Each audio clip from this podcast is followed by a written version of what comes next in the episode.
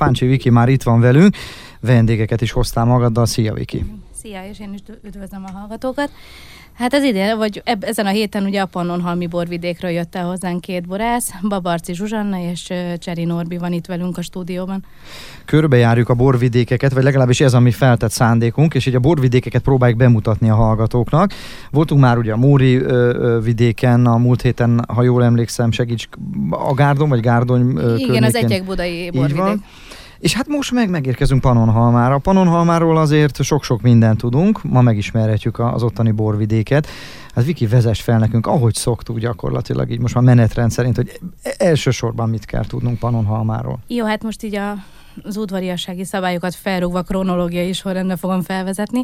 Hát először is a Cseri pincészettől Cseri Norbi van itt velünk, akit hát most már négy-öt éve ismerek, de lehet, hogy talán több is és hát ők azok, akik így, bár nem voltam a legnagyobb vevőjük, de, de hogy mindig lehetett rájuk számítani, és minden rendezvényemen itt voltak, illetve ugye a borbárba is tartottam ugye a boraikat, és hát Babarci Zsuzsi a másik, akiket a, a, vagy hát akit ugye a Norbin keresztül ismertem meg, és hát most már ő is állandó, ők is állandó résztvevői a, a rendezvényeimnek, Úgyhogy ők vannak itt velünk most. Legutóbb, amikor a Móri vendégeink voltak, akkor értük meg, hogy két pincészet ö, ugyanarról a helyről. Akkor azok szerint azért az mégsem annyira, annyira ördögtől való, hogy mondjuk egy területen a pincészetek jobban vannak egymással. Köszöntöm a vendégeket.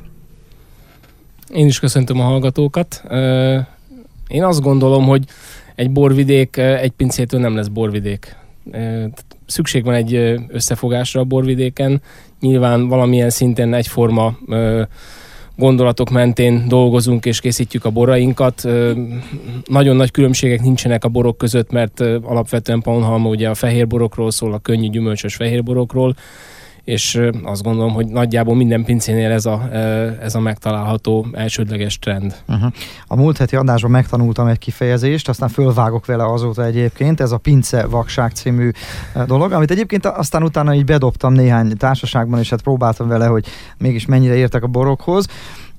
Kedves Zsuzsa nem tudja, hogy mit jelent a pincevakság? Nem, szégyen nem? és gyalázat, de... Hú, ezt is megértük, hogy egy, egy pincészet, hát nem tudom, vezetőjét jól mondom, a pincevakságról kell, hát tulajdonképpen hát nem kioktatni, de megmondani neki, hogy mi az. A pincevakság Um, azt jelenti, amikor valaki csak a saját pincéjére koncentrál, nem nagyon ja, kóstol így, más. Csak ezt szakszóval így nem tudtam, igen, igen. Hát én meg csak szakszavakkal veszek. Na jó, csak viccelek. E- egyébként ez az egy szakszó, amit tudok, de úgy látszik, ezzel az egész konkrétan föl fog tudni vágni. Jó?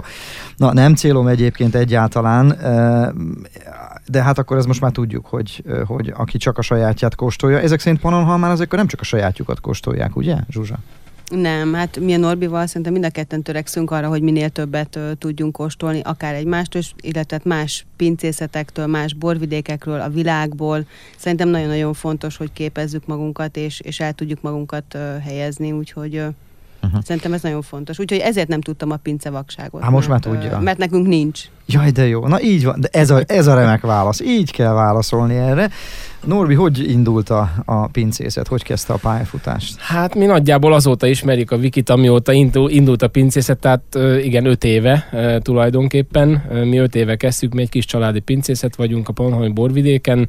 12-ben készítettünk először saját bort. Én előtte dolgoztam közel hat és fél évig az apátsági pincészetnél, meg egy kicsit Dél-Balatonon egy, egy szüretet a konyári pincészetnél, és hát tulajdonképpen azért kezdtünk, azért mentem el Panhalmára is, hogy megtanuljam a szakmát. Én nekem az egy gyakornok idő volt, pontosan azért, mert tudtam, hogy mi szeretnénk egy saját kis családi birtokot fölépíteni a Panhalmi borvidéken. 9,5 hektár saját szőlőn gazdálkodunk, és azt lehet mondani, hogy tulajdonképpen földolgozzuk az összes szőlőt, amit szüretelünk. Aha. A, az apátság pincészeténél is dolgozott? Maga? Igen.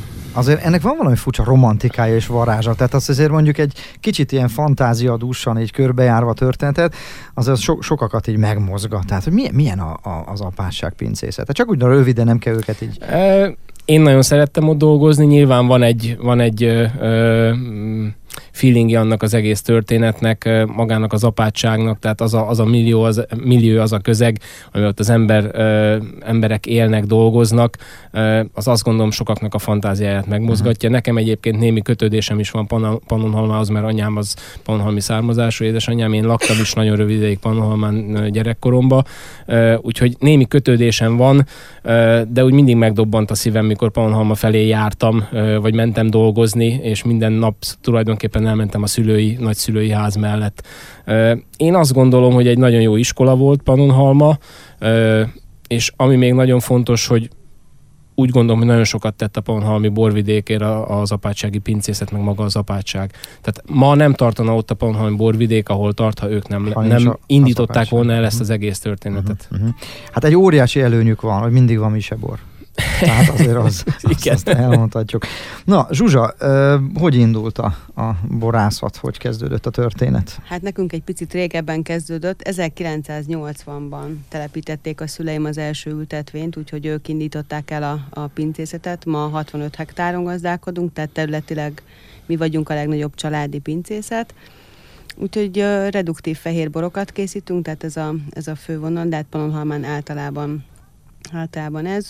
Most ez már a második igen. generáció irányítja egyébként a pincészetet, Aha. tehát a szülők, szülők most már háttérben, de jó tanácsokkal ellátnak. Könnyen átadták? Volt egy pici kényszer is benne, sajnos édesapámnak lett egy betegség, és, és ezáltal, de egyébként igen. Tehát ők nagyon örülnek, és nagyon büszkék, és nagyon támogatnak minket, és én azt gondolom, hogy azért is, mert nagyon egy módon gondolkozunk, tehát ugyanaz a célunk, és ugyanazt, ugyanazért dolgozunk. A következő generáció tovább viszi az előző hagyományokat? Tovább visszük, igen, és kiegészítjük a mi ötleteinkkel, a mi dolgainkkal, és ők, és ők ezt egyébként el is mondják, hogy, hogy ők ezt már így nem tudnák csinálni, és ők, és ők örülnek, hogy mi ennyi pluszt adunk hozzá. Sokat, Úgyhogy... sokat változott egyébként az idők folyamán? Már maga a pincészet? Így van, így van, igen, Ö, igen. Szerintem igen, igen, igen. Tehát nagyon-nagyon jó alapokat kaptunk. Ö, de például a szüleim nem nagyon palackoztak, és mi elkezdtük a palackozást is, most már tényleg egyre több helyen, országos szinten jelen vagyunk.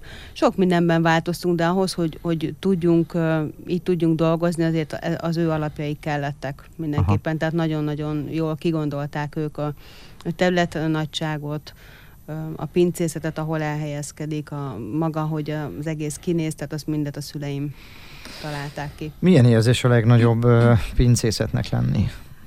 Most bátran, nem baj, hogy itt van a kollega, nyugodtan elmondhatja. Mi egyébként a Norbékkal szerintem nagyon jó viszonyban vagyunk, és hogyha így elmondhatom azért, amikor ők amikor ők létrejöttek, azért a, mi is segítkeztünk, ahol tudtunk, vagy igyekeztünk, vagy majd talán Norbi elmondja, de, de én azt gondolom, hogy, tehát, hogy dolgozunk, csináljuk a dolgunkat, tehát, hogy uh-huh. Tehát ilyen... nem, nem számít, ha úgy tetszik. Milyen, milyen értelemben? Hát semmilyen értelemben, csak dolgoznak és teszik a Dolgozunk dolgokat. Dolgozunk és tesszük a dolgunkat. Megyünk. Én meg tanulok folyamatosan, már múltkor is hallottam ezt a reduktív kifejezést, ugye azt mondta reduktív fehérborok. Én nem vagyok borszakértő, de szerintem ez körülbelül kiderült elég hamar. De legalább tudta, hogy pincevakság van, én meg azt nem tudom. Na, hogyha bemegyek egy szórakozó egységbe, és odállok a pulthoz, és kérek egy reduktív fehérbort, akkor csodálkozva néznek rám? Igen. Viki, mi, szólalj meg te is egy picit. Mi, mi, mit jelent a reduktív? Mert szerintem a hallgatóink közül is, hát vannak, akiknek nem világos, szóval... Hát szerintem ezt inkább a borászainknak kellene elmondani, ők azért pontosabban tudják, hogy hogy, hogy, hogy, hogy kell ezt pontosan megfogalmazni. De egyébként, hogyha, tehát ma sajnos a bort értékesítő helyekre, pláne, hogyha vidéken bemész, és ezt így kérd, akkor tényleg úgy néznek rá, hogy jó van, akkor mondd meg, hogy pontosan melyiket szeretnéd abból a hűtőből, és akkor aha, ennyi. Aha. Na, de, de mi, mi, mi, az, Norbi, mi az a, a reduktív? Hát ugye a, a lényege a történetnek az, hogy törekszünk a reduktív fehérborok készítése során arra, hogy minél több gyümölcsös ízt, aromát megtartsunk a borba, és ennek ugye az egyik legfőbb, leglényegesebb pontja az, hogy minél inkább próbáljuk az oxigéntől elzárni a feldolgozás során a, a szőlőt, a mustot, és ugye a tartályban erjesztés tulajdonképpen ennek a leglényegesebb momentuma. Tehát nem hordóban erjesztünk, ugye a hordó, hordó használat az egy oxidatív technológia. Ugyanis ugye a hordó pólusain keresztül lélegzik a bor. Az egy mikrooxidációval megszülető bor, még ugye ami tartályban készül, az teljesen el van zárva oxigéntől. Tehát az tulajdonképpen a tartályban lezajlik az erjedés, mikor annak vége van, akkor bezárjuk a tartályt, és ott pihen a bor egészen addig, amíg az valamilyen formában a fogyasztóhoz el nem jut. Tehát ez a reduktív technológiának a lényeg, és ugye a feldolgozás során is törekszünk arra, hogy minél zártabb rendszerbe történjen meg maga a feldolgozás és az erjesztés. Uh-huh, uh-huh. Zsuzsa említette, hogy sokat segítettek, amikor elindult a pincészet. Miben kell segíteni egy új pincészetet? Ezt akár Zsuzsának, akár Norbinak is kérdezhetem. Tehát mikor elindul egy pincészet, mi az, amiben mondjuk akár Pannonhalmán például tud segíteni egy régebbi uh, pincészet? Hát én ez, azt gondolom, hogy elsősorban tényleg a, a, a, a lelki és a szellemi támogatással, de legfőképpen nekünk ö, olyan szinten volt segítsége szükségünk, hogy ö, ahol a, a mi pincek, vagy a birtok központunk van nyulon, ö, ott még nem voltak voltak olyan körülmények, hogy, hogy mindent ott tudjunk elhelyezni. És a gépeink nagyon sokáig álltak Zsuzsáéknál, traktorunk, művelőeszközeink, és ezen felül tulajdonképpen a pincébe feldolgoztuk mi a borokat, és ott elkészítettük a palackozást, meg palacba kerültek a borok, de nem igazán volt lehetőségünk vendégeket fogadni, nem voltak olyanok a körülményeink, és abba az időben indult a borvidéken egy pincejárás nevű program, ami tulajdonképpen most is zajlik, és egy évben háromszor kinyitjuk a pincéket a fogyasztók előtt, és hát ugye ennek pontosan az a lényege, hogy a pincébe meg lehet mutatni a technológiát, kicsit be lehet mutatni a borokat, kialakul egy személyes kontaktus a, a fogyasztó és a borász, vagy, vagy a pince képviselője között, és mivel erre nekünk nem volt lehetőségünk, a zsuzsáik azok biztosították nekünk azt, vagy lehetővé tették azt, hogy ő felajánlotta, hogy mutatkozzunk be együtt. Uh-huh. Tehát menjünk mi is oda hozzájuk, és vigyünk három bort, és hármat ők mutatnak be, hármat mi. És azt gondolom, hogy ez egy óriási lehetőség volt nekünk. Zsuzsa, fontos, hogy nem tudom én, régebbi borászatként az újakat akár így ilyen formában is segítség? Tehát számít így ez a szakmán belül? Én azt gondolom, hogy ha az ember megteheti, hogy segítsen, akkor miért ne tegye?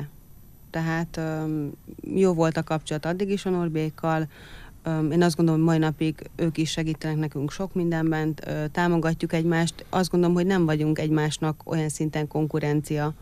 Persze, tehát aki, aki a cseri borokat szereti, ő azt fogja vásárolni, aki a babarci borokat, ő azt fogja vásárolni, és azt gondolom, hogy együtt sokkal több embert tudunk oda mhm. vonzani, uh-huh. tehát uh, szerintem az összefogás mindenképpen fontos. Ennek a borász műsornak van egy nagyon szép varázsa. Most már kezdek gyorsan, lassan ráérezni az ízére.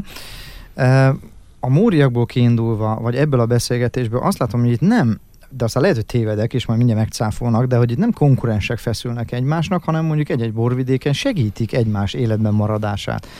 Én nem tudom, hogy aztán már Viki bólogat is, hogy nem mindig van így ez, de, de mintha ez előrébb vinni azért ezt a szakmát, mint hogy állandóan civódni vagy tépni a másikat. Tévedek? Hát nem minden borvidéken van ez sajnos így, de, de most már egyre többen érzékelik ugye az összefogás erejét.